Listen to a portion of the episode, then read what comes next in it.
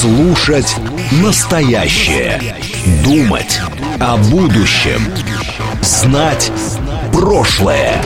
Самые актуальные и важные события в городе, стране и мире в информационной программе «Отбой». Ваше мнение очень важно для нас. Пожалуйста, оставайтесь на линии. «Отбой». Программа предназначена для слушателей старше 16 лет. 18:07 в Москве. Сегодня 1 марта. Пятница. Ну, сколько прям совпало-то, а? Всего. Это радиостанция «Говорит Москва». Еще совпадение. Это программа «Отбой». И я, Георгий Бабаян. Всех вас здесь приветствую. Добрый вечер. Наши координаты. СМС-портал 925-48-94-8. Телеграмм «Говорит МСК-бот». Звоните по номеру 7373-94-8. Код 495. Также идет прямая трансляция на нашем канале на Ютьюбе. Заходите туда обязательно. Ставьте лайки, подписывайтесь на канал, залетайте в чат, там можно обсуждать наш сегодняшний эфир, все, что мы здесь будем, все темы, которые будут здесь подниматься. Также у нас идет трансляция во ВКонтакте, в телеграм-канале «Радио говорит МСК» латиницей в одно слово, везде можете зайти. Что хотите, то и делайте, короче говоря. Все варианты есть. Главное, на YouTube подписаться, лайки поставить. Но подписаться вообще надо везде. А Миша Николаев говорит, ну все, точно напьюсь. Ну да, такой сегодня денек. Ай, хороший денек. 1 марта. 1 марта это прекрасно. Так, Григорий Санкт-Петербург говорит, у меня свадьба 21 год. О, с годовщиной вас поздравляем. К вечеру весной уже и запахнет, с утра всю занюхали, пишет. Так, это что-то у нас про Квинси Промис, по-моему, какие-то новости пошли. Вот это все занюхали, там, это мы такое осуждаем. Так, на похоронах кричали героям славы, это вообще как, даже не стеснялись, пишет Василий. Че, вы правда хотите про это поговорить? Я просто не уверен, что там есть о чем-то говорить. Есть какие-то сомнения просто по поводу этих людей. Все, что нужно знать про вот эту гнилую тусовочку, это то, что пока одни кричали в толпе «Героям слава», вторые, которые привыкли кричать «Героям слава», публиковали мемы про то, что похоронили бутерброд маслом вниз. Ну, то есть, вот это все, что нужно знать. А так, человека похоронили, вот и все, и земля пухом. Больше, честно говоря, мне особо сказать нечего. Во время послания Верховного я был на обеде с коллегами женского пола, и я предложил немедленно пойти исполнять инициативу президента по рождаемости. Мне отказали, пишет Дропек Сергеевич. Куда я могу подать жалобу на столь хамское отношение к инициативам нашего президента? Да, это хорошее. Так, Григорий Санкт-Петербурга присылает какую-то переписку. Не понял я. Тут какая-то тоже про похороны переписка. Ну, переписка. А я не понял, жена не приехала, что ли, на похороны? А, ну да, это второе, что нужно знать про эти похороны. Точно, да, это второе, что нужно знать. Да, не приехала. Ну, так бывает, знаете, когда это вот сильная очень любовь и все дела, и никакой политики, чисто человеческие отношения. У человека нет никаких уголовных дел, статусов иноагентов, ничего нету, ничего не останавливает от того, чтобы приехать проститься с мужем, которого так сильно любишь, по которому так сильно скучаешь, но ты не приезжаешь. Ну, так бывает, да? Или нет, подождите, так, по-моему, не бывает. Мы не понимаем, это другое. Ей некогда, она по Европарламенту ходит. Да, слушайте, но пускай закапывают себя вот как могут. Это сейчас, кстати говоря, даже не каламбур. Это просто так совпало. Пускай, это их дело. Это все. Все сбитые летчики. Так или иначе. Да куда и до жены декабристов, это так понарошку. Жалко, что март, хотелось бы сразу апрель, лучше месяц в году. Тепло, хорошо, не жарко, еще и день рождения. Ну вот я не согласен, потому что у меня день рождения в марте. Хотя по всем остальным параметрам, конечно, март проигрывает. Март это будущее, понимаете? Март это когда природа оживает, начинает свою битву с зимой. Вот я сегодня шел по улице, а грязь жуткая. и, значит, один переулок московский затопило водой так, что там воды, мне кажется, по колено. Она грязная такая, знаете, цвета нардо грей называют этот цвет на машинах. Это такой молочный серый. Вот она вот такого цвета. Эта вода вообще, ну, не проглядеть, что там в этой воде ползает. Я думаю, что там спокойно какая-нибудь живность уже размножается. Прям воды по колено. Но так хорошо на душе. Ну, ничего не могу с собой поделать. Это битва, понимаете? И я, главное, точно знаю, кто эту битву выиграет. Тут без вариантов. Ну, если ядерная зима не случится. Вот, но это уже будет совсем другая история. Кстати, давайте, называется «Жижа». Это вы все про похороны или это вы уже про март, Виталий Фили? Я вот не понял. Это про что сейчас было.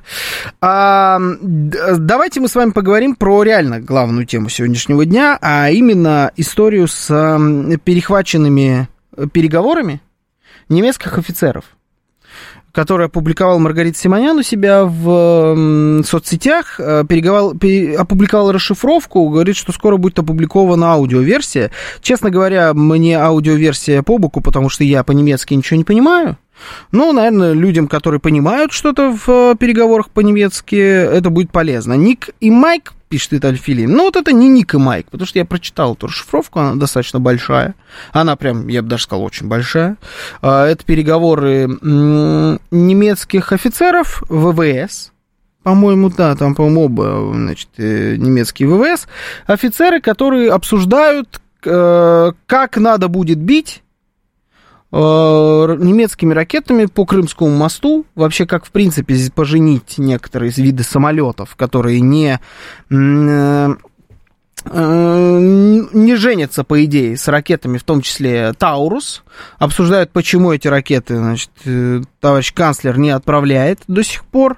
И как, если он отправит, с каких самолетов это будет легче всего запускать, сколько понадобится времени для того, чтобы переоборудовать, например, самолеты Су. Под этот спойлер полгода, говорят, надо на переоборудование самолетов для того, чтобы туда могли прилепиться эти ракеты и могли наноситься удары по в том числе и Крымскому мосту. Говорят, что мост достаточно крепкое сооружение, гигантское, нужно будет ракет 20-40, наверное, по нему отправить, чтобы каким-то образом его разрушить. И здесь на это уже отреагировал министр иностранных дел, на это отреагировали в МИД в лице Марии Захаровой, много где уже на это отреагировали. И здесь сразу несколько вопросов я хочу вам задать. Вот то, что теперь есть в публичном пространстве, такие переговоры. На вас это каким образом повлияло? Может быть, вы сказали, ох, разозлились, немчура поганая. Так я и знал, что ну немчура, что ждать от немчуры? Фашисты, нацисты, да? Что с них взять? Надо замочить кинжалами по бундесверу. Вот, пишет Иван Грейт. Вот у вас была такая реакция. Или у вас была реакция, ну да, конечно. Типа, это что, был секрет, что ли, что они разрабатывают всякие разные планы, мы, типа, и так знали. Ну, вот теперь есть подтверждение. Либо у вас была реакция, это Ник и Майк, это, значит, все не по-настоящему, это все пытаются наши лживые пропагандисты вкинуть дезинформацию про светлоликих эльфов из Германии, да как вообще так можно, не верю в это ни во что, но если это так, то, в принципе, неплохо, бейте по Крымскому мосту. Может быть, вы из этих. Хотя, скорее всего, вы тогда новости не читали, у вас сегодня были дела поважнее, да, в толпе прокричать нацистские кричалки. Как вы на это отреагировали, короче говоря? СМС-портал 925-48-94-8, Телеграм говорит МСК-бот, можете звонить по номеру 7373-94-8, код 495. А главное, что вообще, в принципе, с этим делать? Можно ли что-то с этим делать? Меняет ли каким-то образом это все расклады или не меняет? Слушаю вас. Здравствуйте. Добрый вечер. В эфире. Алло, Георгий, вечер добрый. Здравствуйте. Спасибо за эфир. Че, щупают нас по-любому, по-другому это не скажешь. Вот кто-то из слушателей уже звонил давно и говорил, что потихонечку они крестики сжимают и смотрят, что мы будем делать. Вот, поэтому по-другому не скажешь. Поставить? Да, наверное, поставят. Вот, а будучи, сейчас я буду там хаять и говорить, но будучи президентом, наверное, на месте, я бы, наверное, выступил и сказал, что предупреждаю, и предостерегаю от данных поставок, иначе будет нанесен ядерный удар потом по тем, кто поставил эти ракеты. У нас по-другому просто не будет. Нас щупают, зажимают, и один хрен долбанут. Угу. Ну, то есть вы считаете, что если вдруг поставят и попытаются ударить, там, в том числе и по мосту, надо просто Берлин с лица земли, там, Мюнхен, вот эти все? Не с лица земли, а хотя бы просто, ну, для начала предупредить и выступить первому лицу. Не кому-то там, вот, а именно первому лицу. Предупредить это... просто выступить? Ну, хотя бы для начала, да. Угу, просто выступить. Ладно. И посмотреть, что с этого будет. Угу. Вот. Понял. А так по-любому поставят и по-любому ударят. А потом скажут, что это не мы, это хохлы. Но это же будут они, всем это прекрасно, мы прекрасно это понимаем. Да. Вот Григорий из Санкт-Петербурга предлагает завод BMW разнести, но их много. В принципе, там придется много чего разнести вместе с заводами BMW. Так я просто подумал, если не Мюнхен, не Берлин, просто предупредить это, тогда что это? Это Франкфурт, это Кёльн. Ну, типа, какой город надо стирать с лица земли, чтобы было просто предупреждение? Опять Дрезден. Такая вот незавидная судьба у городочка. Военные любой стороны просто обязаны обсуждать и планировать удары по противнику, тем более в условиях активного противостояния российские военные тоже не исключение, пишет Юстас. А, Юстас, как думаете, российские военные обсуждают планы по нанесению ударов по, там, я не знаю, каким-то объектам на территории Германии, например? Прям я искренне спрашиваю, то есть без какого-либо «но», там, без второго дна вопрос. Президент уже предупредил, сказал про Сармат, пишет Капитан Джон. Да, и мы даже с вами это вчера обсуждали, и судя по средствам массовой информации западным, они-то услышали как раз, вот только это они и услышали, но это им направлялось, в принципе, это для них и предназначалось, вот во вчерашнем послании, они это и услышали, надо отдать им должное, но вот не знаю, каким-то образом это на них сработает или нет, переговоры-то они не вчерашние, да, они, по-моему, в 20-х числах февраля были там якобы перехвачены эти разговоры. Удар по Германии осуждаю, классная страна, давайте что-нибудь бесполезное Валенсию или какую-нибудь Сарагосу. Угу. Ну, в принципе, да. Ну, я предлагаю тогда бесполезно, если Амстердам. Все-таки давайте начнем с Амстердама. Важен контекст этих разговоров. Так-то мы с друзьями тоже часто обсуждаем, что нужно все старые фабы на Европу сбросить, чтобы освободить места на складах под новые. Но это эмоции. Но эмоции эта новость не вызвала никаких ожидаемо, пишет Дропек Сергеевич. Добрый вечер, можно по Кёнигсбергу. Нет уж, спасибо, не надо. Ну вот смотрите, Хаймерсы приехали летом 22-го. Приехали разные французские ракеты. Вроде наши дипломаты, политики, эксперты и прочие тоже говорили про последствия красной линии, ответные действия. Да, было такое. Ну, собственно, мы их не увидели, да? Вы на это намекаете, ответных действий. Слушаю вас. Здравствуйте. Добрый вечер. Добрый вечер, Георгий. Спасибо за эфир. Да, здравствуйте.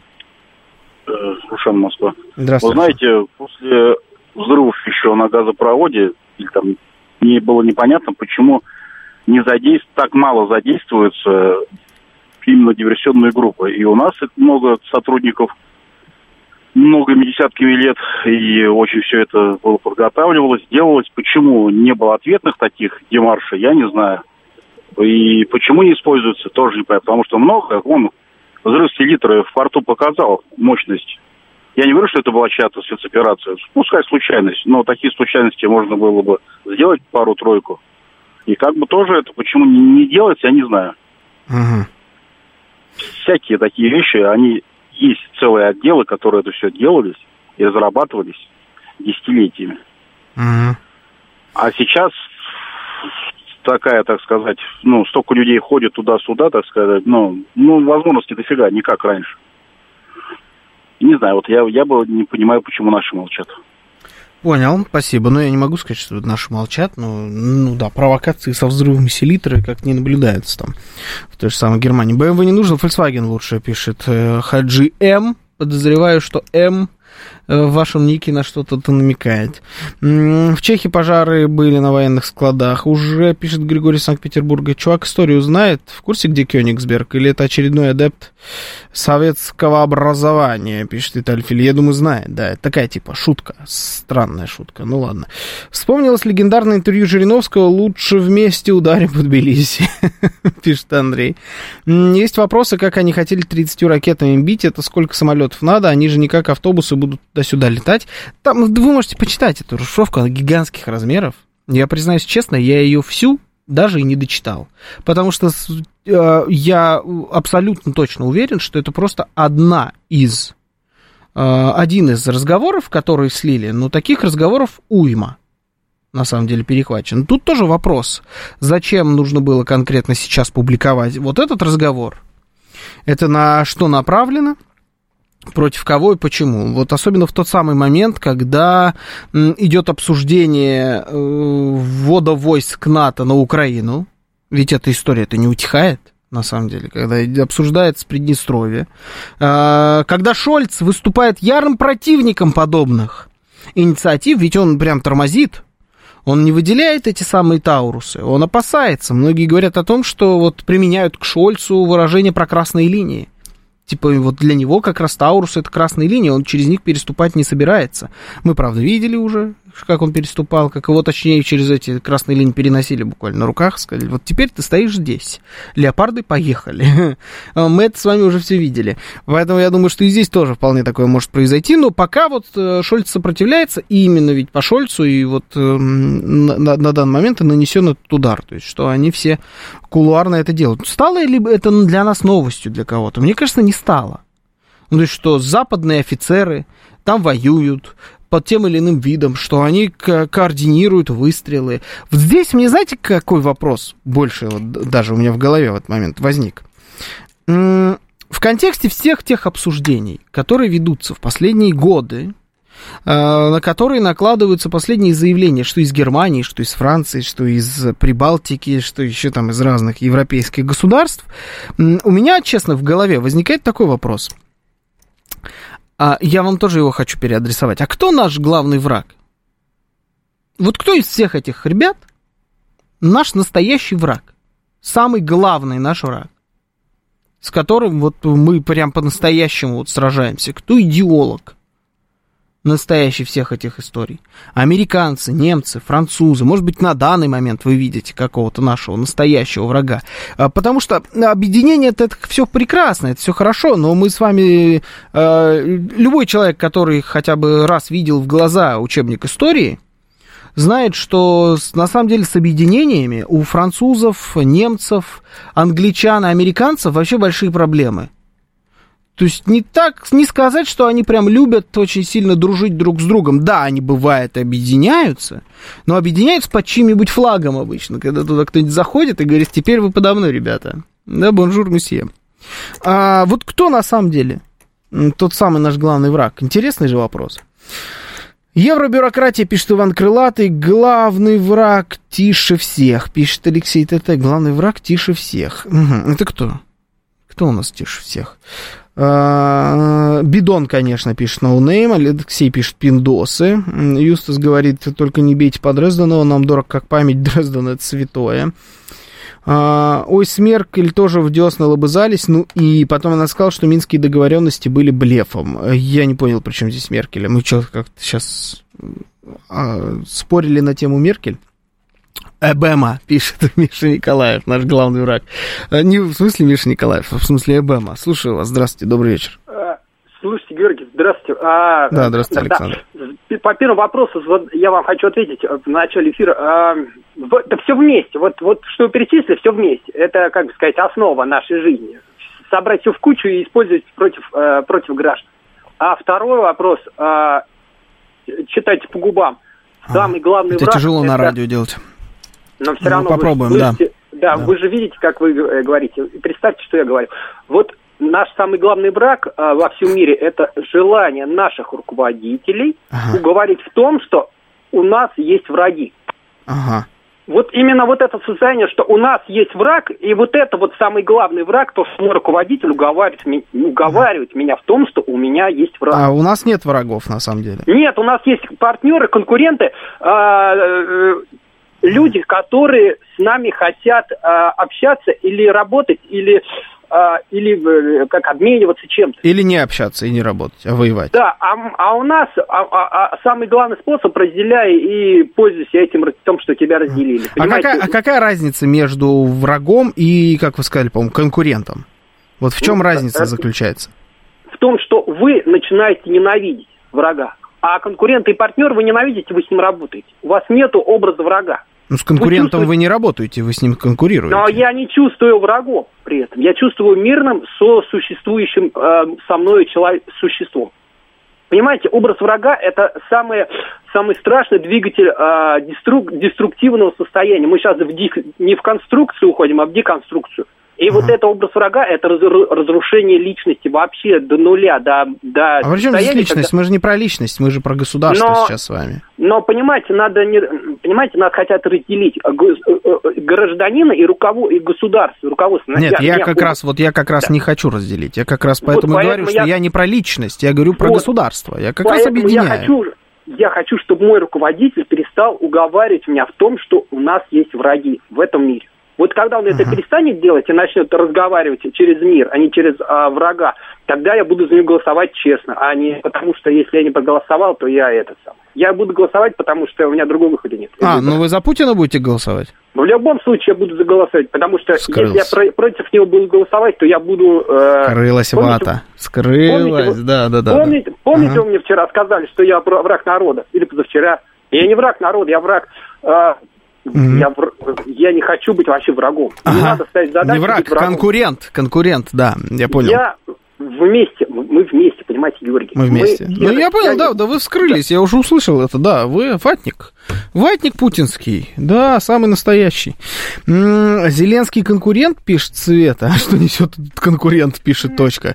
Такая точка зрения у человека, что поделать. Считает, что врагов нет, бывают только конкуренты и партнеры. И... Я бы даже, наверное, отчасти, честно, бы и согласился. Но только не с тем, что не бывает врагов. Враги, конечно, бывают. А еще бывают и конкуренты. И бывают партнеры, бывают потенциальные партнеры, бывают партнеры, с которым ты разошелся. Но чем отличается враг от партнера? С партнером или с конкурентом? По идее, потенциально с конкурентом можно выстроить отношения. Не обязательно с ним постоянно враждовать. А вот с настоящим врагом никаких отношений быть не может. Они не могут быть выстроены. И, честно, я считаю, что такое государство, оно на карте, которое еще и рулит, оно одно. Вообще, в принципе, конечно, наверное, 3-4 могу вот так вот накидывать, накидываются у меня в мыслях, но вот прям по-настоящему, которое чем-то управляет процессами, оно такое одно. И что это за государство такое, обязательно вам скажу, но уже после выпуска новостей на радиостанции «Говорит Москва». Слушать настоящее, думать о будущем, знать прошлое. Самые актуальные и важные события в городе, стране и мире в информационной программе «Отбой». 18:35 в Москве. Сегодня 1 марта, пятница. Это радиостанция «Говорит Москва». В эфире программа «Отбой». Меня зовут Георгий Бабаян. Всем добрый вечер. Наши координаты. СМС-портал 925-48-94-8. Телеграмм «Говорит Москобот». Звоните 7373-94-8. Код 495. Также идет прямая трансляция на нашем канале на YouTube. Заходите туда обязательно. Ставьте лайки, дизлайки. Лучше лайки. Подписывайтесь обязательно на канал. Что нужно еще делать? Еще нужно заходить во ВКонтакте. Если вам не нравится YouTube, вы можете зайти в Telegram, наше радио «Говорит МСК» латиницей в одно слово. Везде надо подписаться, везде идут наши трансляции, вы выбирайте вот что хотите. Что? Посмотри, надо анонсировать, да? Вы можете у нас в Телеграм-канале, а можете у меня в Телеграм-канале посмотреть. К слову, кстати говоря, во многом о том, о чем вот мы сейчас разговариваем, только уже после программы «Отбой». Там вышла программа «Моя правда». Она не моя правда, а правда главного редактора радиостанции «Говорит Москва» Романа Бабаяна. У него в Телеграм-канале она есть, Роман Бабаян называется. У меня Бабаян в здании с восклицательным знаком на конце. Заходите, можете тоже послушать его мнение на этот счет. Британия, пишет Виталий Филипп. Безусловно, Британия, конечно. Конечно, безусловно, Британия. Да, есть такие страны, как Польша, есть Прибалтика, но я говорю, конечно, про Британию. Британия – это самый главный наш враг вообще, в принципе, который существует где-либо. Это не американцы. Это страна, которая на самом деле... ну, если так по-честному посмотреть, борется за свою гегемонию. Она не борется только с нами. Она борется за свою гегемонию. И это нормально, на самом деле. Любой гегемон будет отстаивать свою гегемонию. Я не говорю, что американцы хорошие. Нет, американцы наши соперники. Американцы во многом наши враги. Но кровные враги, вот такие самые настоящие, убежденные, это, конечно, британцы. Если вы копнете огромное количество конфликтов, исторических конфликтов, которые происходили у России, посмотрите на то, как начиналась, например, холодная война. И кто был идеологом холодной войны. Посмотрите, кто разрабатывал планы развернуть войска вместе с нацистскими войсками сразу после окончания Второй мировой войны на Москву. Если вы посмотрите буквально на то, кто отговорил Украину подписывать соглашение в Стамбуле в последний момент. Кто был этим человеком? Откуда пошел этот приказ? Это не был приказ из Америки. Америка вообще, кстати говоря, на тот момент стояла сбоку и не отсвечивала, на самом деле, особенно.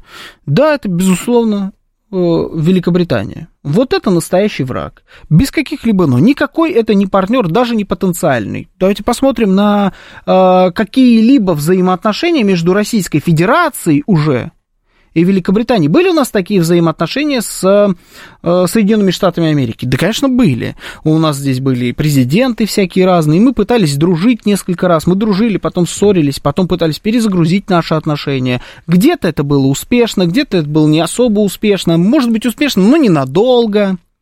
Но с американцами так или иначе были хоть какие-то попытки выстроить эти отношения. Если мы посмотрим на европейские страны, на ту же самую Германию, например, которая сейчас вот впереди всех прет, пытается, хочет на словах наш мост замочить, да, вот та же самая Германия. Вообще очень близкая была нам страна с точки зрения экономики, и вообще у нас были далеко идущие планы у нас были вместе с Германией. Франция, да тоже, мы с французами там, помните, у них корабли военные пытались покупать и так далее. Ну, были какие-то взаимоотношения у нас с французами. Я уже не говорю про, там, про Италию, Испанию, там вот это. Это все просто несущественные страны, но тоже были достаточно хорошие у нас с ними отношения. А с Британией у нас что было? У нас был один визит королевы в... сразу после развала Советского Союза практически. И, собственно, на этом все. Еще кто-нибудь вспомнит какие-нибудь планы у нас в Великобритании? Нет, у нас было огромное количество скандалов, связанных с Великобританией. Любой, кто пытался свалить и скрыться каким-то образом от властей России, наворовал что-либо или там боялся, что за свою жизнь, там, ну, я не знаю, ну, всякое разное. В общем, вся нечисть сваливала куда? Вся нечисть сваливала в Великобританию, конечно. Всегда сваливал Великобританию. Великобритания – наш самый главный враг. И это надо всегда держать в голове. И когда мы поднимаем сейчас в рамках нашего конфликта на Украине моменты с ударами по нашему Черноморскому флоту, координирование тех или иных ракетных ударов, дронами, еще что-то, там чьи уши торчат? Там торчат уши Его Величества Карла III, который, судя по всему, решил с мамой в догонялки сыграть, и он пока преуспевает, да? Скоро таки догонит маму свою. Вот эти вот уши там постоянно и будут торчать. Мамки его, да и его самого. Да, Великобритания. Ставим лайки, напряжение растет, ударит, пишет Армани. Согласен? Ставьте обязательно. Так, слушайте, ну Великобритания такая маленькая в плане территории, ну давайте просто физически сотрем с лица земли в одну прекрасную ночь. Вооружение нам это сделать позволяет, и никто не скажет, что была какая-то Британия или не было какой-то Британии. Да, ну, красиво было бы, конечно. Вряд ли возможно, но красиво. Так, ответ Гургену. Инженер может стать гуманитарием, а гуманитарий инженером нет. Всем добра, пишет Евгений Драмер. Евгений, вы что-то это, тормозите немножечко. У нас был Литвиненко. И что? Что был Литвиненко? Не, я там, можем, да, сейчас всех этих перебежчиков и кого угодно там вспоминать. К слову, кстати говоря, вот сейчас, если есть перебежчики какие-то, если вы обратите внимание, эти перебежчики, ну, не, про некоторых даже и не знаете, на самом деле. Мы, общественность не знает. Но если есть перебежчик, он не бежит в Штаты, он не бежит в Мюнхен или в Берлин, там, я не знаю, в Париж, он всегда бежит в Лондон. Любой перебежчик, он всегда бежит в Лондон. Да посмотрите даже вот на товарища, которого сегодня хоронили. Да? Его главный куратор, он откуда? Который вот сейчас, как он в тюрьме сидел, после его смерти раскручивают там всякие разные версии и так далее. И ту историю с его якобы отравлением тоже, кто курировал, кто там рядом-то был. И тогда случайно запалилась и пришлось в паблик вылезти. Она откуда? Она из Великобритании. Великобритания. Я уеду жить в Лондон, пишет Василий. Да, вот поэтому меня так всегда раздражала вот эта вот история. Вот любая история, где есть Лондон, Британия, британская, флаг этот вонючий. У меня прям как красная тряпка для быка. Вот есть у одного моего знакомого кофта. Он вроде нормальный скрепный парень. У него кофта итальянского хорошего бренда, очень любимого мной, Армани. Отличный бренд. У нас у слушателей есть Армани. Вот у него кофта с британским флагом где-то на рукаве или еще где-то. Я говорю, ты дебил, говорю, что ты носишь? Моя хорошая кофта, я ее там откуда-то привез. Говорю, ты че? Янычар, что за лажа? Почему сразу Янычар-то? Чего вы сразу на Осипова-то думаете? Какой у тебя плохой имидж, ты замечаешь? Как эти люди... Да, с моей подачи, походу, имидж выстроился. Ну, слушай... Извини, куда деваться? Максимум, что сделали хорошо британцы, это северный конвой, за это им спасибо, ничего хорошего не сделали британцы. Призываем Посейдона, Лондон, гудбай. Это два разных абсолютно сообщения. Ну и я напомню, что мы с вами обсуждаем историю с утечками, с переговорами каких-то немецких летчиков, офицеров, которые обсуждают, как они будут координировать удары по Крымскому мосту, какими ракетами, откуда, на каких самолетах и так далее. Открыло ли это для вас что-то новое, эта информация? Может быть, ничего это для вас не открыло. Тут, знаете, если это плюсовать, если вот все это по разным корзинам не разбрасывать, а постараться сложить все в одну корзину и посмотреть на общую картину. Вот мы за последние с вами, за 24-й год, ну, вот сегодня март, да, третий месяц всего лишь пошел. Вот 24-й год, который там весь из себя такой должен быть поворотный и так далее. Что мы с вами увидели глобально? Мы с вами увидели некое смещение вектора обсуждения украинского конфликта.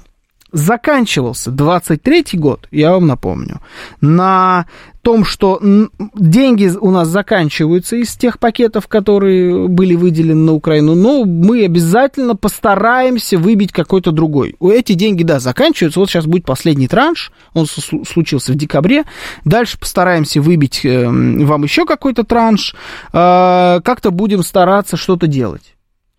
24-й год. Да, остается история с выделением денег, но она встречает вот эту преграду в виде палаты представителей республиканцев, которая непробиваемая, суть по всему, потому что они в очередной раз сказали, что мы стоим на своем, ни о каких деньгах речи не пойдет, пока не займетесь не примете на вооружение наши поправки по поводу нашей южной границы, да, то есть этот момент, в принципе, с мертвой точки не съезжает, но появилась новая история. Новая история – это непосредственная угроза России блоку НАТО, которую они очень активно разгоняют. Они уже договорились до того, что если Россия победит на Украине, или даже когда Россия победит на Украине, она сразу же станет непосредственной опасностью для Франции, например. Где Франция? Где Россия? Каким таким боком вдруг Россия в случае победы становится... непосредственную угрозу для Франции. Такие же высказывания мы услышали с вами из той же самой Германии, например. Потом из Франции мы услышали историю с вводом войск, которая вдруг просочилась из уст товарища Макрона. А я думаю, что это вот именно просочилась, эта информация.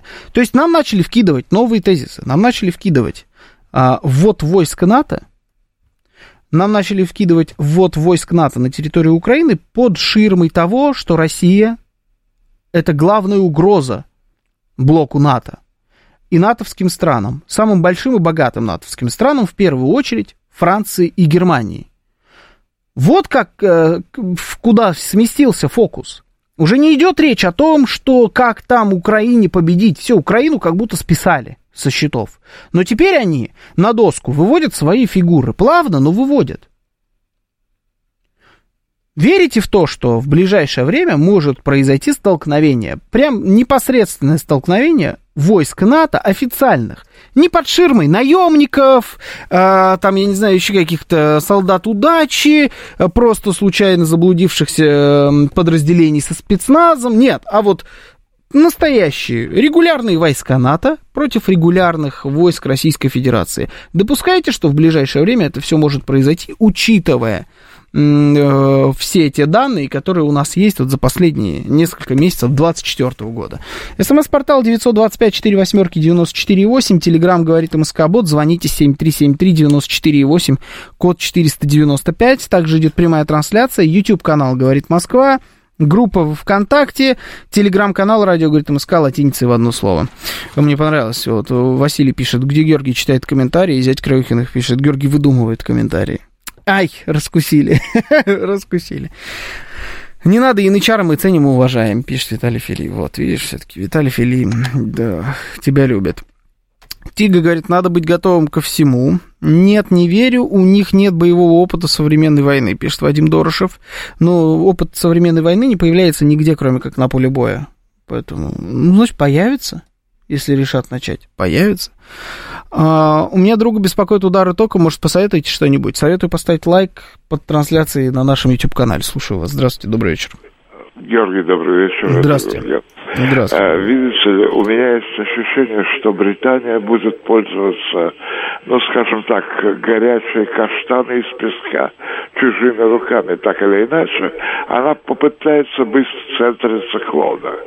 Вы знаете, любой блеф, любые, ну, скажем, психологические операции, да, которые уже стали обычным совершенно средством в этой войне, видите ли, то есть она будет действовать через проксис, причем до последнего. Действительно, Георгий, мы имеем эмпирический опыт борьбы, войны, военных действий, если точнее. Да, сказать, наша страна сейчас ведет специальную военную операцию, поэтому у нас есть бесценный опыт работы, вот, и траншеи, это я по-французски подумал, и туннели, и все что угодно. Я не могу себе представить британцев в некотором их количестве, да, то есть вот они призваны, у них было дело, у другого была девушка и так далее, все мы люди, все мы человеки, да, и вдруг вот из контекста их полуовощного пребывания на этом свете, несмотря на то, что протестантство учат вот в рай через коровник, да, she worked hard for the money, как у Донны Саммер, она работала за деньги упорно, усердно, вот да, их полуовощное существование вот этих япи, знаете, я их видел в огромных количествах там, в Британии. Это, ну, относительная молодежь, скажем так, лет до 42, значит, которые пользуются социалкой, то есть они живут на welfare. Mm-hmm. Да, у них там есть 2-3 пары часов какие-нибудь Вашрон, Константа, что-нибудь такое для выхода, да, а чаще всего за то, что пустить пыль в глаза, да, этим самым выйти на определенный социальный лифт, что вот их пик-ап, да, как говорят англичане, что их кто-то сорвет, как драгоценные розы, и куда-нибудь устроит работать, но при этом, опять же, не работать. Так вот, к чему такое обширное описание британского ландшафта? Георгий, я очень сомневаюсь, что эти люди, в принципе, будь они 1000 раз исполнительными, у них нет опыта борьбы. Обратите внимание, со Второй мировой войны, вот как с открытия Второго фронта, ну да, они вот как хотят ли русские войны, такая песня, ее хорошо перевели. You ask the soldiers from the ranks, they'll let you hug on elbows banks. Иди спроси у солдат с другой стороны тех, кого ты обнимал на берегах Эльбы, да, хотят ли русские войны. У меня есть четкое ощущение, что Британия до последнего будет предпринимать все, что угодно, но только не военные действия собственных граждан. Угу. Она их ценит, она их фетишизирует, она ими, вернее, она вскормила их, эта самая англосаксонская система. Ну и потом пусть они найдут абсолютно здоровых людей. Или, скажем, людей из среднего класса, которые вряд ли пойдут, пообещаем сколько угодно денег. Хотя вот здесь я поставлю многоточие. Сколько денег? Спасибо. Спасибо, Гурген. Ну вот мне понравилось про то, что англичане действительно будут до последнего, они воюют через прокси. Считаем, сколько осталось прокси, и кого можно чьими прокси считать. Ну, то есть, вот одни главные прокси, которые убежденные и такие упорные, украинские по мозгам, да, но русские люди, по сути, которые там до последнего будут стоять на своем, вот они заканчиваются. И у них запас прочности, мягко говоря, уже не тот. Это были главные прокси. Кто дальше пошел? И кто, чьими прокси тут готов быть. Готовы, то есть я полностью согласен, британцы, во-первых, они дальше всех, да, на континенте. Британцы будут до последнего стоять в стороне. Мы же и не слышали с вами, правильно? Кто-нибудь слышал про то, что как-нибудь Лондон высказывался на тему того, будут они отправлять свои войска на Украину или не будут? То есть мы услышали с вами, аж Австралия даже сказала, Австралия, Германия, там, Латвия, Литва, Эстония, другие европейские государства, Соединенные Штаты выступили, а эти молчат, бриты, я что-то не слышал от них, ничего, канадцы даже говорили, да, а бриты молчат, понятное дело, бриты будут до последнего стоять в стороне, это их главная фишка, воевать чужими руками. Стравливать налево и направо всех, пока до них не доберутся. Они там на островах сидят у себя, до них поди еще доберись. Но тут вопрос, готовы ли немцы или французы быть прокси армией Великобритании? Возвращаемся к тезису, который я несколько раз здесь произносил в эфире по поводу того, что как долго еще будут спать, в этом смысле, великие нации. Ну, они, безусловно, великие, исторически великие нации, Франция и Германия. А на данный момент они не просто спят, они спят на полу, пока их пинают. Слушаю вас, здравствуйте. Добрый вечер. Ну, я думаю, не стоит вам напоминать, что была такая в Отечественной, Курская битва. Слышали, наверное, да? Угу. Хорошо знаете вообще Курскую битву? Было дело, да. Я вам расскажу, потому что русский солдат был сильно мотивирован. Т-34 были гораздо слабее, чем «Тигры», лучше вооружены немцы, но та ярость, которая была у русского солдата, когда они шли на таран с «Тиграми», которые гораздо сильнее были, выдавливали глаза, рвали кадыки, это Курская битва. И я уверяю вас, что европейцы знают об этой битве, знают, как воевал русский солдат. Какой дурак в здравом уме может рассматривать войну с Россией. Проигрыш. И тем более, я как-то еще раз звонил, говорю, Россия ядерная держава. Ни на Россию, на территории, ни на на Северную Корею никто не подать никогда не будет. Угу. Но они там в здравом уме, может быть, они там, понятно, знают, скорее всего, особенно люди, отвечающие за войну, знают и там про Курскую битву, битвы про другие. Великие сражения. С кем это, кстати, в тот момент сражались? А помните, это не с европейцами было? А они до этого европейцы с нами тоже не воевали. И не было великих битв с европейцами, и где русский солдат демонстрировал невероятный уровень самоотверженности и упорности, и не сдавался ни при каком раскладе. Вот я бы, на самом деле, не переоценивал бы их С ящерами вроде, говорит, Миша Николаев, да, русы в свое время сражались с ящерами, было дело. Понятное дело, что они знают, но они же прут и прут. Прут и прут. Так, русские солдаты 2 раза заходил в Берлин, пишет Виталий Фили. Меня на отдыхе спутали с англичанином, обидно. Да, в рот бы плюнул сразу. В рот, почему в рот? Я хотел сказать в лицо. Ну, в рот, в принципе, тоже можно плюнуть. Ну, за такое, да. Хотя, если плюнули, наверное, бы еще больше на англичанина были похожи. Но это, да, это самое обидное. Они сейчас знают в виде Бахмута и Авдеевку, пишет Вадим Дорошев. Вот именно. Да, вы правы. Слушаю вас. Здравствуйте. Добрый вечер, в эфире. Здравствуйте. Алло. Здравствуйте. Добрый вечер. Вы знаете, мне вся эта ситуация напоминает приблизительно, как вот впитывают собак, кобелей. Uh-huh. Вот в свое время мне мой друг предлагал мне анстаф, и говорит, ну, до определенного возраста наступает у них период, где-то 8-9 месяцев. Вот здесь надо беспощадно. Пока что он не получит по морде. Но все равно кобель через год, через 2 будет хозяина опять пробовать. Он получает по морде и успокаивается. Uh-huh. Проходит срок опять. Вот наши все битвы, они напоминают приблизительно такое же воспитание. Любые, чуть не начиная с ледового сражения, получают по морде, успокаиваются. Французы получили по морде, успокоились. Вот так. Ну, вообще да, я согласен с вами, похоже. Да, похоже. Периодически приходится давать по морде. Их уже не пинают, к ним сзади пристроились давно, пишет Миш Николаев. Бриты никогда нам не простят уничтожение их империи. Вот аж даже как, да. В самой Британии очень суровые внутренние противоречия. Почему не расшатать, пишет Бонзомо. Как показывает практика, мы не умеем ничего расшатывать. Много где. Очень серьезные внутренние противоречия. А что во Франции несерьезные внутренние противоречия? Ого-го какие.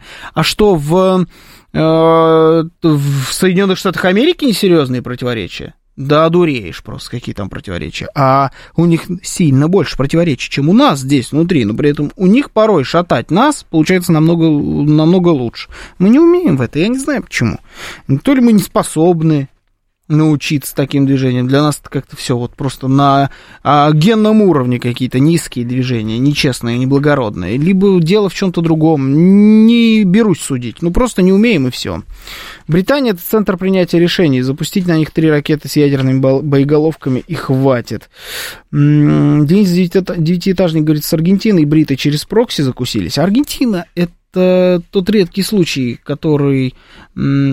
котором одно государство напало на Британию в итоге. Вы когда последний раз такое видели? Ну, то есть это прям редко была история, когда Аргентина действительно позарилась на территорию Великобритании, ну, которую британцы считают своей, если мы про Фольклендские острова, а аргентинцы считают своей территорией. Ну, поэтому тут, собственно, британцы и без каких-либо прокси впрягались сами за своих. И еще раз будут впрягаться. Но это, еще раз, очень редкий случай. Сейчас он с новости, потом продолжим. Слушать настоящее. Думать о будущем. Знать прошлое. Самые актуальные и важные события в городе, стране и мире в информационной программе «Отбой». Ваше мнение очень важно для нас. Пожалуйста, оставайтесь на линии. Отбой. Программа предназначена для слушателей старше 16 лет. 19:08 в Москве. Сегодня 1 марта, пятница. Это радиостанция «Говорит Москва». В эфире программа «Отбой». Меня зовут Георгий Бабаян. Всем добрый вечер. Наши координаты. СМС-портал 925-48-94-8. Телеграмм «Говорит МСК-бот». Звоните 7373-94-8, код 495. Также идет прямая трансляция на нашем канале на YouTube. Заходите туда обязательно. Ставьте лайки под трансляцией программы «Отбой». Подписывайтесь на наш канал. Там есть чат, туда тоже можете залететь, попереписываться друг с другом по поводу эфира, да и не только на самом деле, ну, такой вот у нас интересный там чат. Также у нас есть трансляция во ВКонтакте, в Телеграм-канале «Радио говорит МСК», латиницей в одно слово, везде, пожалуйста, милости просим. Так, здравствуйте, Георгий, спасибо за передачи. В начале СВО мы очень переживали, что воевать-то некому, кроме нас, возрастных, глядя на современный московский молодняк. Но, начав помогать ребятам, выяснили, что это что-то не так. Если европейская молодежь поведется на наемничество, другой мотивации нет, будет сильно разочарована в своих руководителях. Возможно, и этот фигов ЕС развалится. Кстати, зря они пошли на глобализацию. Такие миленькие и маленькие страны были, каждая со своим лицом, если можно так назвать. А теперь потеряли он. Это пишет Махаон. Угу. Россия не вмешивается в дела европейских стран, надеясь, что само как-то все сложится, а нужно вмешиваться, в основном информационно. СССР вмешивался, и когда там были серьезные антивоенные движения, и тогда там были серьезные антивоенные движения, а потом СССР не вмешивался. Когда там были серьезные, не просто антивоенные движения, а еще и коммунистические движения, СССР не вмешивался. Такой был, судя по всему, уговор между блоками. Ну, мы не вмешивались. Давайте дальше с вами пойдем. Все-таки пятница, весна. Давайте вот чуть-чуть полегче. Опрос. 79% россиян поддерживают возможность пересдачи ЕГЭ. Вчерашняя история из обращения к Федеральному собранию Владимира Путина про то, что надо, значит, пересдавать, дать одну возможность пересдать ЕГЭ. И вот 79% россиян поддерживают эту возможность. Речь идет о том, чтобы разрешить школьникам повторно сдать экзамен по одному из предметов в том же году до завершения приемной кампании в вузах. За второй шанс выступили трое из четырех граждан страны. По их мнению, на результаты ЕГЭ может влиять волнение, которого можно избежать, пересдавая экзамен. 9% предложений не поддержали. Это помощь дополнительному псевдообразованию, которое как мертвому припарка в ситуации, когда школа не может качественно подготовить к поступлению. Это результаты исследования компании Superjob. Давайте с вами попробуем разобраться. Вы за эту инициативу, что можно пересдать ЕГЭ, или вы против? Считаете, что если ты с первого раза не сдал, ты бракованный материал, все, тебя со скалы, ты уже ни на что не годен. Либо с первого раза, либо никак. Тем более это ЕГЭ, это вообще все для дебилов. ЕГЭ сдают дебилы, поколение малолетних дебилов. И они могут их с одного раза сдать. А если не сдали, то и не надо. Вообще надо это ЕГЭ отменить.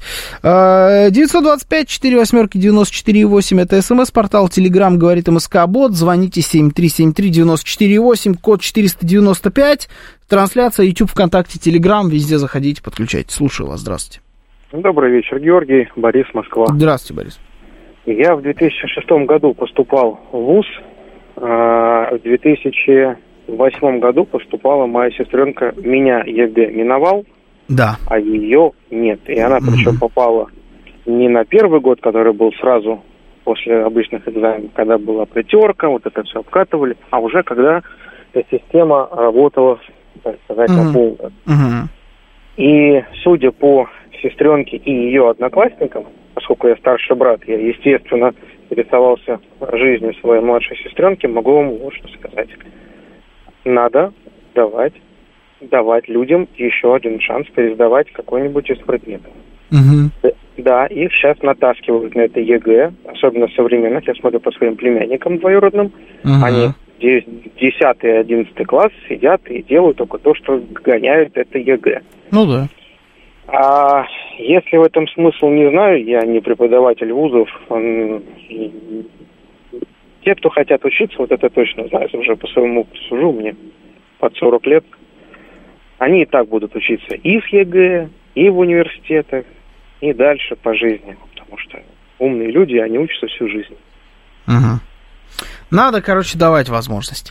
Тут тоже тогда давайте так. Только один шанс, Георгий, иначе к власти придут дебилы, пишет Алексим. Почему только один шанс? Надо разрешать 10 раз пересдавать все экзамены, пишет свободный Валерчик. Свободный Валерчик, это да, это хорошее. Давайте еще усложним вопрос. А нужно давать пересдавать экзамен, который сдан, например, не на достаточное количество баллов. Ну, то есть, вот я сдал там русский, математику, испанский язык и географию. И вот я сдал, например, географию на, я не знаю, сколько там, все еще 100-бальная система. Ну, то есть, вот ты там на 70 из 100, а хочу сдать на 80 или 85. Мне нужен там 85. Надо давать в этом случае право на пересдачу? Или пересдаем только то, что завалили полностью? То есть вообще даже проходного балла не добрали. Я просто знаю вот этих людей, которые... Мы все их знаем, давайте честно, которые сдают экзамен, в основном в университете уже скорее сейчас с такими сталкиваются, сдают экзамен, они сдали на 4, а им нельзя никак 4. Даже за 4, я не знаю, земля расколется пополам. Нужно обязательно 5. Вот он пойдет эту 5 обязательно пересдавать и будет тратить свое время, пойдет обязательно получать эту 5, по-другому никак. Убьется, разобьется, будет плакать, сопли пускать на парту, но ему нужна 5, никак иначе. Здесь же тоже мы будем, получается, порождать вот эти вот явления, когда будут добирать баллы таким образом. А если он, например, со 2 раза набирает меньше, чем с 1. Какой засчитываем в этом случае? Лучший результат засчитывается или 2 автоматически обнуляет 1? Слушаю вас. Здравствуйте. Добрый вечер. В эфире. Здравствуйте. Алло. Да, здравствуйте. Здравствуйте. Валерий, Москва. Здравствуйте, Валерий. Знаете, у меня год назад дочка сдавала ЕГЭ. Mm-hmm. Два года реально сидела, просто не поднимая одного места, учила, зубрила. Очень хотела получить красный диплом. Она в итоге... золотую медаль, скорее. Да, угу. Золотую медаль. Да. В итоге она получила ее, но там, знаете, какая классификация? Есть эта медаль как медаль, а есть медаль собянинская, которая что-то там на 1 балл меньше. Там тоже какая-то непонятная классификация. Вот она получила ее из-за того, что ей не хватило реально там 1 балла. Она, конечно, тогда очень переживала, рыдала, хотя все равно 5. Но сегодня благополучно она там поступила в университет, учится там, я говорю ей: Алис, ты бы переживала так же, как тогда было, когда непосредственно было? Она: Господи, какой глупостью я тогда забивала себе голову. Реально, эта там золотая медаль дала мне там то ли 1, то ли 2 балла плюсом, это такая ерунда. А сколько на это потрачено было сил, энергии, нервов, оно просто этого не стоило. Mm-hmm. Конечно, надо давать таким упертым людям, как моя дочь, возможность пересдать. Хотя у нее и так была 5, там тоже классификация такая. Но если вы в курсе, там несколько баллов, они идут там условно, там, я уже не помню точную цифру, там условно там с 70 до 75 или там с 80 до 85. Это 5 считается. Да. В общем, короче говоря, если честно, она реально, это был первый экзамен, который она сдавала. Она, конечно, очень перенервничала. Если бы у нее была возможность пересдать, она бы обязательно пошла пересдавать, правильно? Тогда да, сегодня нет. Угу, сегодня нет. Но то, что сегодня нет, это понятное дело. Это вообще обязательно приходит. 2 раз сегодня слышу эту историю, пишет Хишану. Да? Бывает. Любой, кто там сдает какой-нибудь... Да, вообще любой, кто сдает ЕГЭ и потом поступает в университет, на первой же сессии понимает, что это ЕГЭ, это вообще чушь собачья, что так все переживали по этому поводу и так далее. У меня вообще по-другому.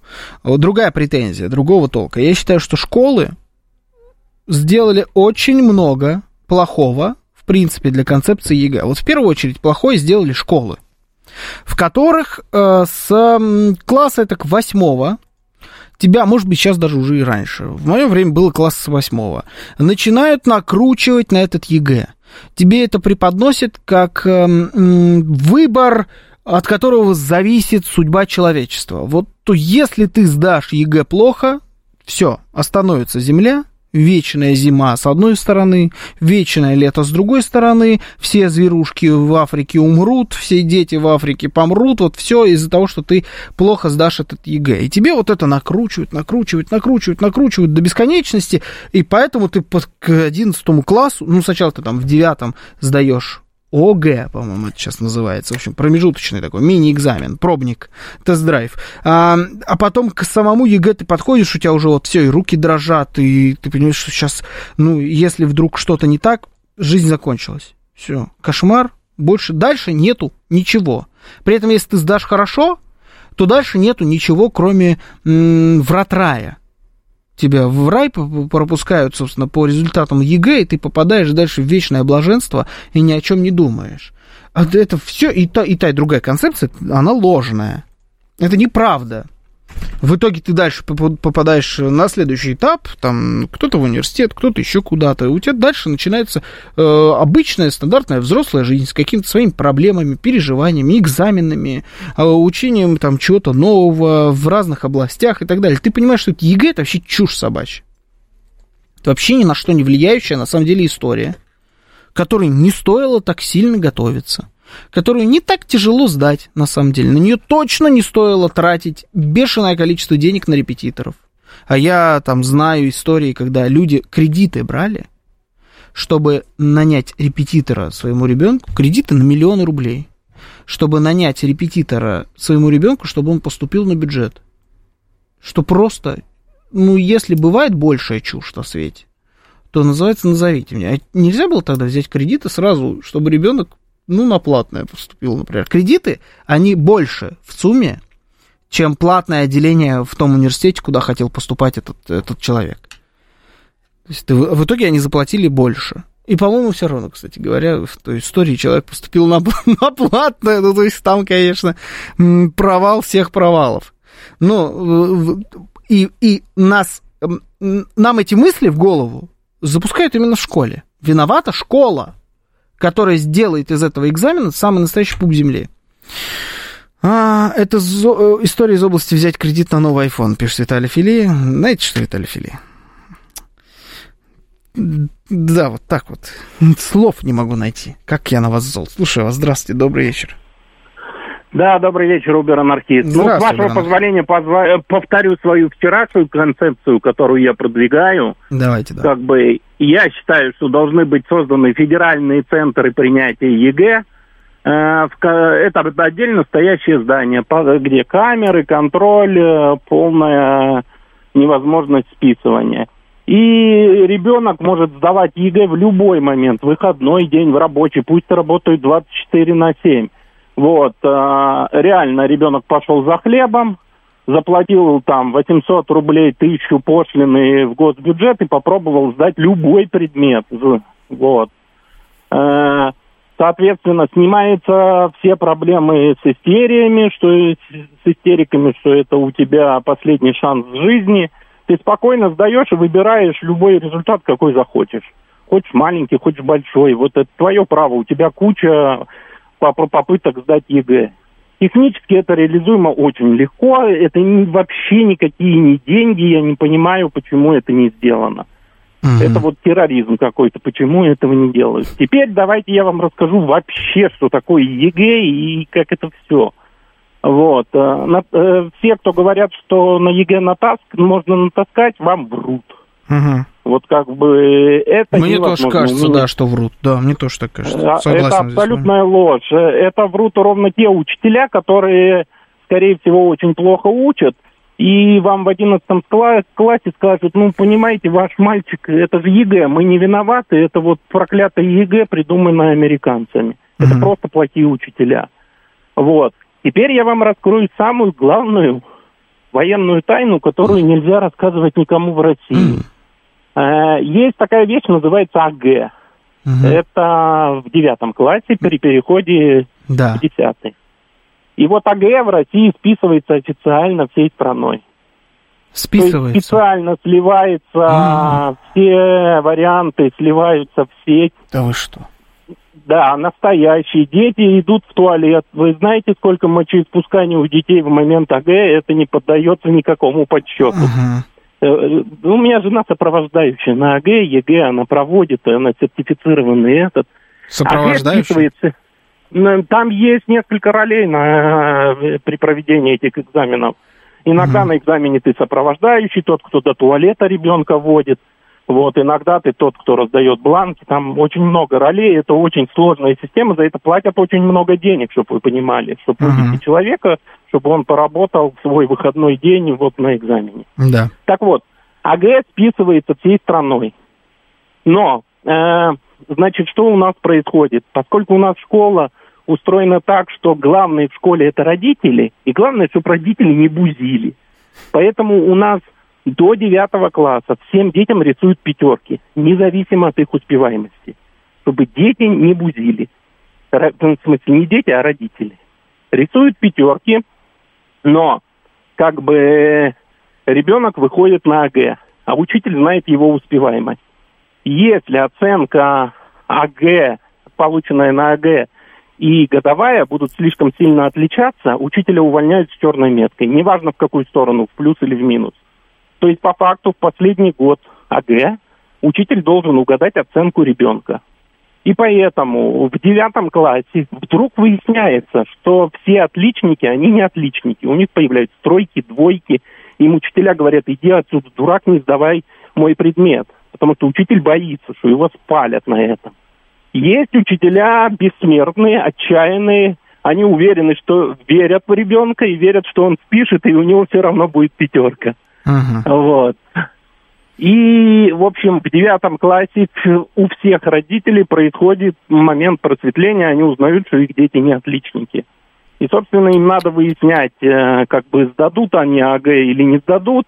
И даже если они сдадут АГ, дальше будет ЕГЭ. ЕГЭ списать невозможно. Вот это уже реально сложная штука. Вот. И поэтому надо решиться и сбежать в этот момент, как бы не оставаться в школе. Вот. В этом году, вот прошлый год, который был, случился казус. По Москве один вариант слили не тот ошибочный. И дети тупо взяли этот ошибочный вариант. То есть они подставляли ответы, даже не понимая, что задачи не совпадают с этим вариантом. А что такие тупые дети-то? Это потому что ЕГЭ ввели, поэтому дебилы, видимо. Да, вот вы правильно говорите, вы настоящий родитель, вам пятерка. Спасибо. Вот. Значит, история в том, что они провалились, Собянин вообще на ушах стоял, и в этом году, в начале года, все школы в Москве поперетрясли, сказали: так, отсеивайте всех. У нас проблема в школах ровно потому, что у нас мало АГ и ЕГЭ. У нас мало ЕГЭ. ЕГЭ надо проводить каждый год и формировать классы по успеваемости. А у нас детям рисуют пятерки, потом намекают, что ему не надо бы идти в 9-10 класс, вали в ПТУ, как бы не порть нам отчетность. А я считаю, что надо ЕГЭ проводить каждый год, классы формировать по успеваемости, тогда учителям работать гораздо комфортнее, они точнее, и дети будут знать лучше. Не, ну, кстати, я на удивление, я здесь с вами согласен. Если уж мы идем, спасибо, Убер-анархист, если мы идем по этой дорожке, если мы сдаем все тестами, то да, нужно писать тесты постоянно. Все, переходим окончательно на тесты. То есть тут не должно быть среднего, надо уже выбрать. Но по поводу того, что значит, списываются, да не может такого быть, я никогда в жизни не поверю, да как так? Вот когда я ЕГЭ сдавал, у нас были все варианты всех предметов на руках. И они все совпали. Георгий Вячеславович, помните такую вещь, да? Все совпало. Все. Кроме чего? Кроме русского, мне кажется, русский тоже совпал. Но я вот про русский не помню. Я помню, что в некоторые особенно хорошо совпадал английский. И английский у нас были такие ребята, которые там со своими учителями, как раз с репетиторами, решали заранее весь этот английский, все на шпорах, там все как надо пронесли, ну, типа, в мое время умели. Кстати говоря, я не уверен, что сейчас так умеют. В мое время умели, все очень неплохо. Списали английский, типа, на 98 баллов люди, которые вообще не бенемини кукареку по-английски. И благодаря этому потом поступали в университеты. Я видел потом там таких много. Мне в этом смысле очень хорошо повезло. Я пошел как дурак писать испанский. Испанский писал всего там 500 человек со всей Москвы. То есть все поместились в одну школу, соответственно, никто даже и не думал сливать никакие варианты по испанскому, пришлось решать это самому, а английский я поставил на дополнительный день, и там на дополнительный день, соответственно, тоже пришло его писать 500 человек, и тоже никто ничего не слил. Я не помню, как я испанский сдал, по-моему, я испанский сдал сильно хуже, чем английский, но смысл был в том, что сливают, понятное дело, все. Вообще, это неизбежно. Проблема в том, что они умудрились списать не тот вариант, вот это да, вот это плохо. То есть списывать-то тоже надо уметь. Ну, это искусство. Пока готовишь шпоры, выучишь все, пишет Алексей. Это тоже правда, да, это тоже работает.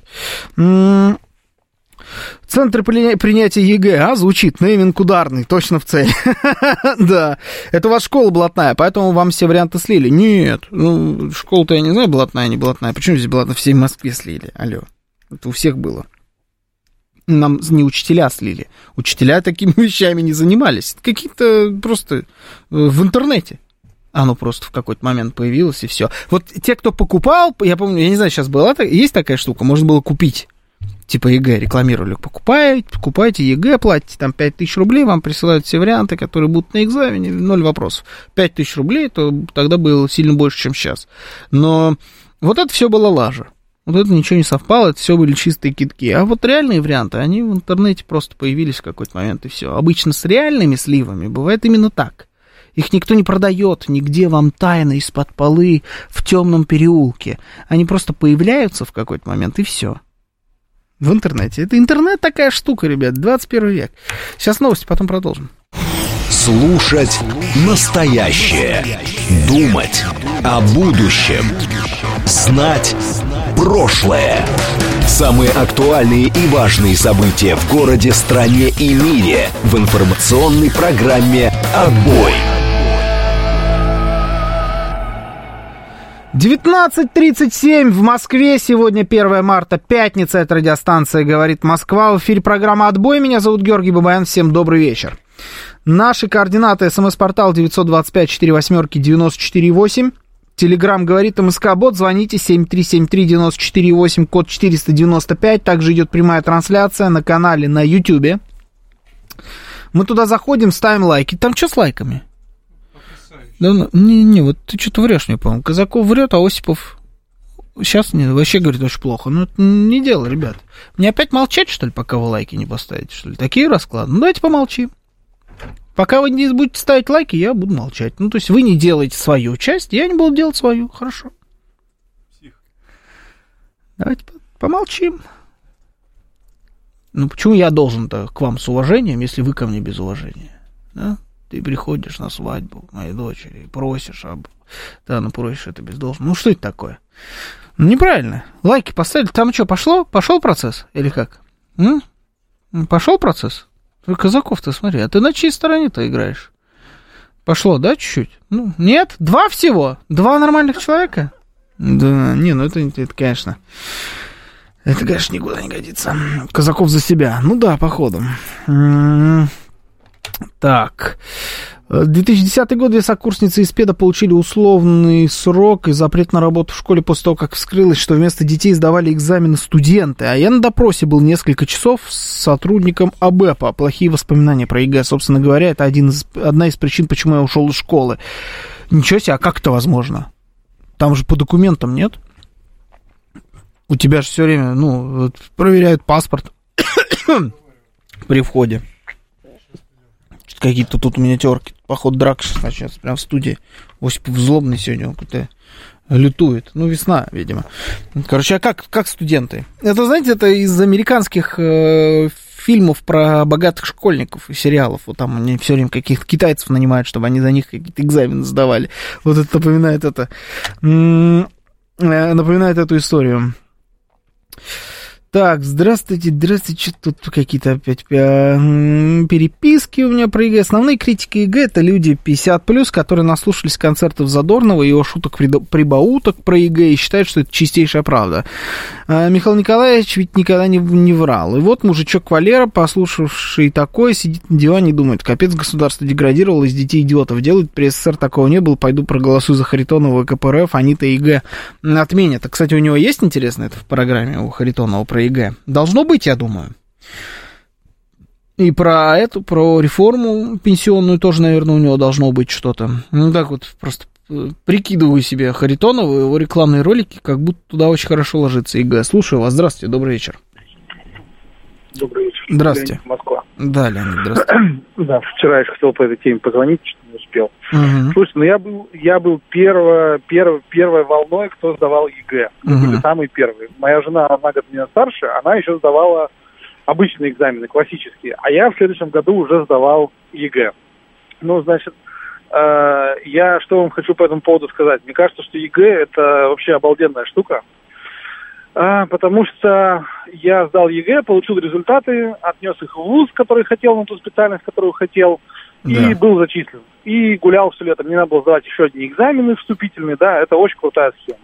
Вот эти, значит, истории о том, что там, типа, дети не учатся, они готовятся к ЕГЭ, ну, вы знаете, если человек не хочет учиться, вы можете придумать любой для него экзамен, он все равно не будет ничему учиться. Вот, то есть это здесь нет никакой взаимосвязи. Это ложная посылка тех, кто учебник логики не читал, о том, что если у нас форма теста есть или форма устного, то мы как-то по-разному учимся. Учимся мы одинаково. Мы просто готовимся к разному финальному, так сказать, забегу, да?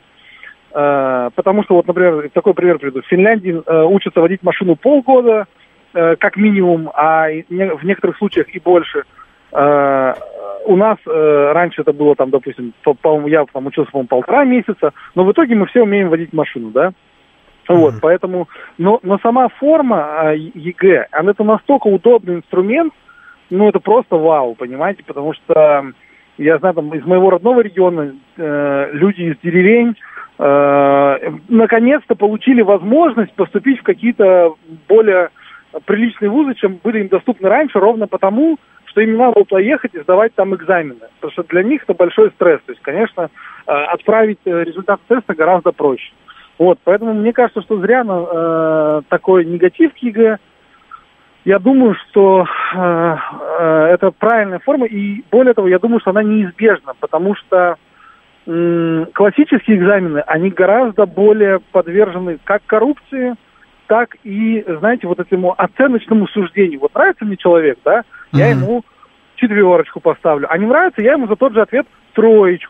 И поди потом разбери, вот прав этот экзаменатор или не прав, потому что даже если соберется комиссия, и так можно, понимаете. Но, да? С другой стороны, как будто история вот прав, не прав, нравится, не нравится, она ближе к реальной жизни, чем просто тесты. Ведь в жизни вот именно так оно и будет. Либо вы нравитесь, либо не нравитесь. Есть харизма, нет харизмы и так далее. Вы понимаете, вот делать из школы... Вот, кстати, вчера у вас был разговор про то, что троечники, там, они более успешны, там, вот это все. Но вы знаете, я вот недоучившийся кандидат наук, при этом я думаю, что я довольно многого достиг в жизни, там, к своим годам. Может, нескромно звучит, но так вот, если мерить финансовым центром, да, вот, я вам хочу сказать, что вот эта история про троечников, она работает только на этапах первичного накопления капитала, когда в стране вот такая ситуация, как у нас была где-то с 93 по 2003, вот это, сейчас это уже не работает. Сейчас все крупные компании, вы попробуйте в Яндекс устроитесь, если вы троечник, ну, я на вас посмотрю. И предпринимательство сейчас тоже работает иначе. То есть, если раньше можно было открыть палатку на горбушке, помните, как в КВН было, дайте мне точку на Черкизовском, и я переверну экономику России, да? Это в шутку про дайте мне точку опоры, я переверну мир. То сейчас так не работает. Сейчас, если ты откроешь ларек какой-нибудь, то ну, ты вот будешь зарабатывать там меньше, чем средний менеджер в крупной компании. То есть, это все, эта тема проехали уже. Сейчас качественное образование крайне важно. Если ты хочешь быть предпринимателем, хочешь ли ты строить карьеру, как ни крути. Тебе нужно быть образованным. Такой мир. Вот, поэтому в целом я думаю, что все-таки ЕГЭ, хоть вы и правы, что в том смысле, что в жизни не так, как в тесте, но мы не проверяем школьника на то, насколько он... Ведь это, по сути, еще очень молодой человек, да, школьник, который заканчивает школу. Мы не проверяем его на то, насколько он приспособлен быть... хитро мудрым там и все пролазить и все такое. Мы проверяем то, что он узнал за 11 лет школы. Да, но он хитрым-то он тоже должен был стать за 11 лет. Ну, в принципе, да, понимаете. Вот, и, кстати, вот тут вам написали про студентов. Один мой знакомый, который учился позже меня, за него тоже задавал студент. Потому что документ проверяет человек. То есть, в принципе, там тоже есть как бы такая история, но сейчас с этим сложнее. Конечно, гораздо, но на начальных этапах, когда мы вот сдавали, там он буквально пару лет позже меня, тогда такое прокатывало. Но тоже с трудом. Но в целом, короче, я хочу сказать, что вот однозначный негатив у меня ЕГЭ не вызывает. Потому что ЕГЭ это просто форма оценочного тестирования. И, в принципе, можно устроить там забег на 100-метровку. Кто быстрее всех пробежал, тому аттестат, а кто плохо пробежал, тому нет аттестата. Ну, то есть, понимаете, да, то, и говорить, что форма итоговой аттестации как-то влияет на все то, что школьник делал 11 лет, ну, мне кажется, это очень сильное преувеличение, мягко говоря. Понял, спасибо. Но, значит, вот история про тоже форматы и виды. Форматы и виды экзамена. Вот у меня есть новость. Тоже, кстати говоря, хорошо ложится она вот на то, что мы с вами обсуждаем. Психолог у нас в эфире рассказал о том, что вообще-то у 90% людей есть боязнь публичных выступлений. Бессознательно человек воспринимает публику как опасность. Искусство выступать перед аудиторией нужно учиться, а позже поддерживать этот навык, вот рассказала нам психолог. И ведь классического формата экзамен, который всегда и преподносится как альтернатива ЕГЭ, это как раз и есть вид публичного выступления, так или иначе. То есть, особенно если это какой-нибудь выпускной экзамен, то у тебя там будет сразу несколько преподавателей сидеть его принимать, какие-то вопросы будут задавать и так далее. Это и есть публичное выступление мини-формата. И получается, что у тебя целых 90% людей никаким образом к этому не предрасположены, они боятся публики, они боятся выступать, страх может повлиять на твои знания, и получается, что многое зависит от того, как ты справишься со своими нервами, они настолько, они не от того, что ты знаешь. На самом деле. Хотя, ну, ЕГЭ тоже в этом смысле не панацея, там тоже можно переволноваться, но публичное выступление — это нервы серьезнее, чем ЕГЭ, на мой вкус. Слушаю вас. Здравствуйте. Добрый вечер, в эфире. Здравствуйте. Ну вот чувствуется у вас гуманитарный студент. Да, да, да, это я. Любая, в общем-то, ну, как слово-то, ну, скажем так, сдавая фундаментальные, естественно, научные предметы, там прежде всего теория, понимание этой теории в экзаменах, в отличие от всяких историй и прочее, действительно понимание теории и решение задач.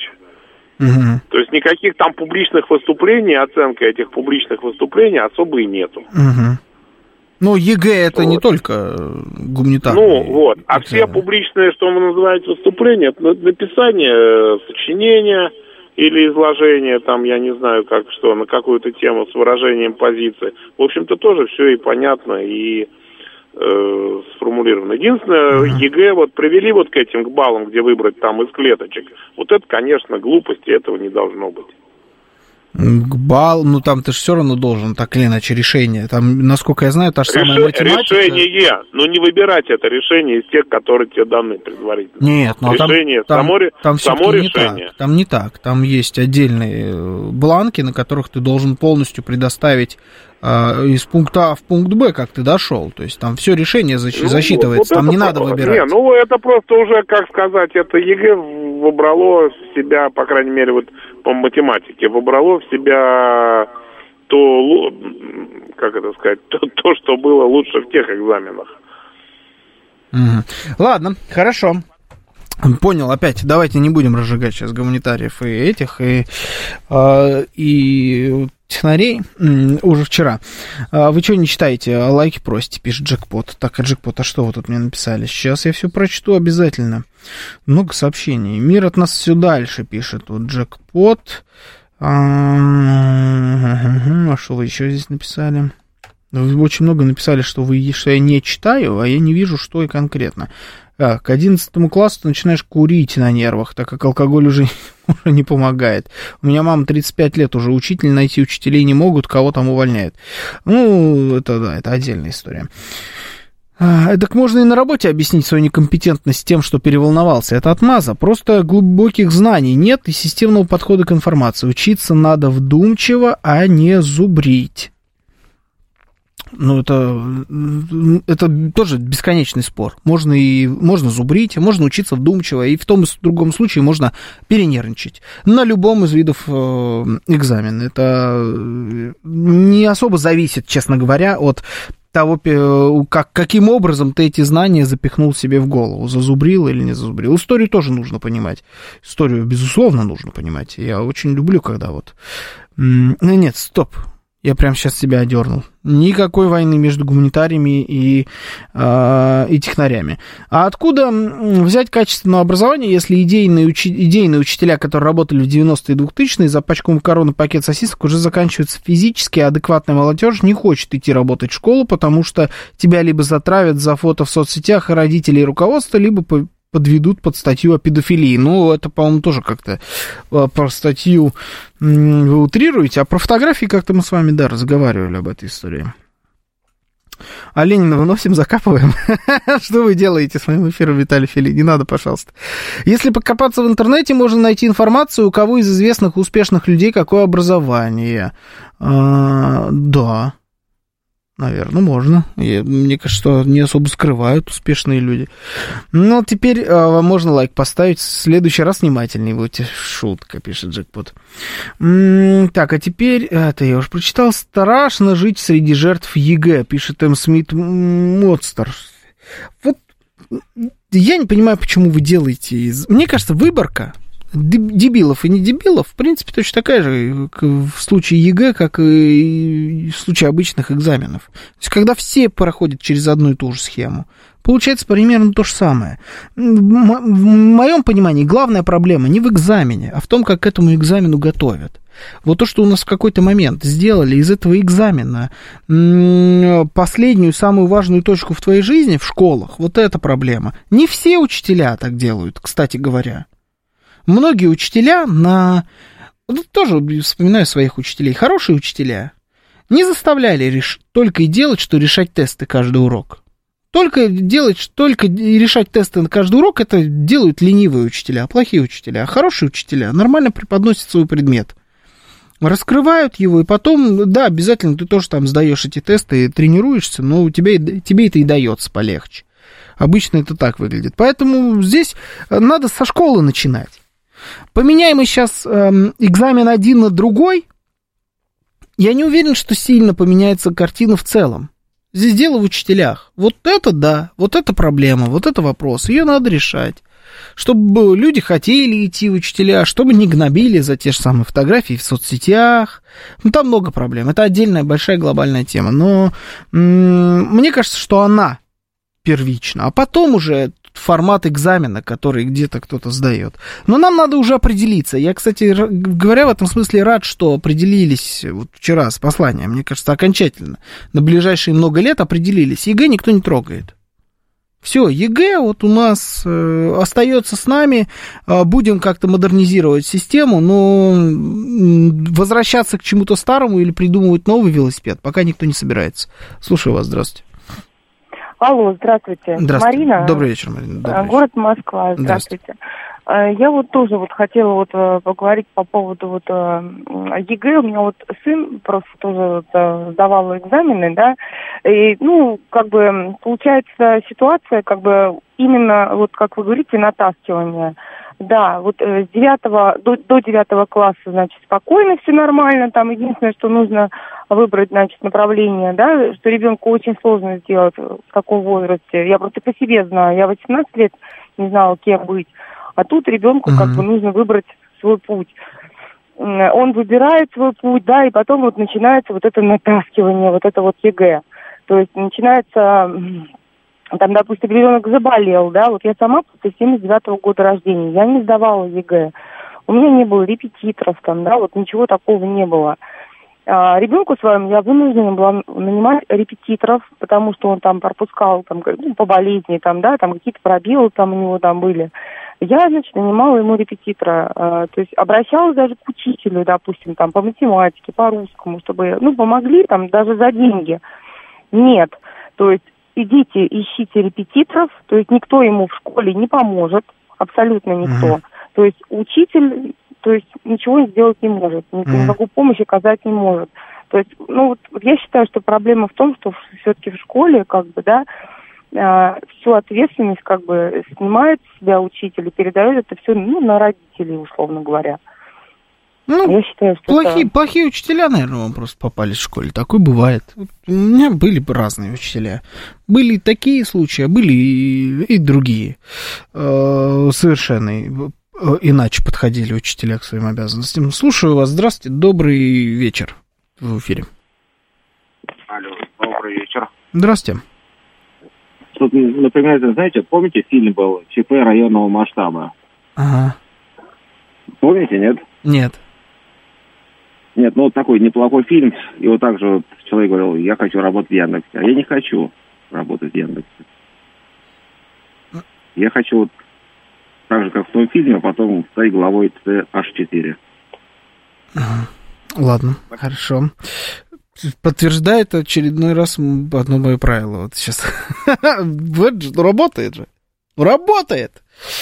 Тарантиновские диалоги, пишет Виталий Филипп. Да, это они. В школе главный учитель, дома главный родитель. Бесит, когда люди считают, что учитель учит... что учитель не учит, видимо, вы имели в виду. А таких много. Какое тут уважение и желание быть учителем. Понимаете, то, что человек... Вот это тоже неправильная логика, что если ты вдруг учитель, то ты сразу с лету заработал уважение. Так не бывает. На ровном месте ты тоже уважение не заработаешь. Не только в педагогике. В любой области, кем бы ты ни был. Ты можешь быть, я не знаю, там, трактористом, машинистом, связистом, стоматологом, я не знаю, таким угодно. Ты вот просто базово, у тебя уважения никакого нигде нет. Его надо заслужить своими заслугами, тем, как ты себя ставишь и так далее. Поэтому, когда вдруг учителя решили, что они базово, вот просто ты только что первый день в школе, ты вчера еще в университете был, а сейчас ты уже классный руководитель, и тебя теперь все вокруг должны уважать, но это не так работает. Доказывайте делом.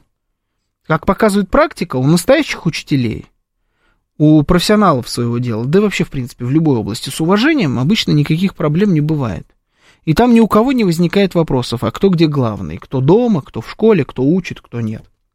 Это была программа «Отбой». Сейчас у нас будет рубрика «Анатомия Москвы». Меня зовут Георгий Бабаян. Всем счастливо.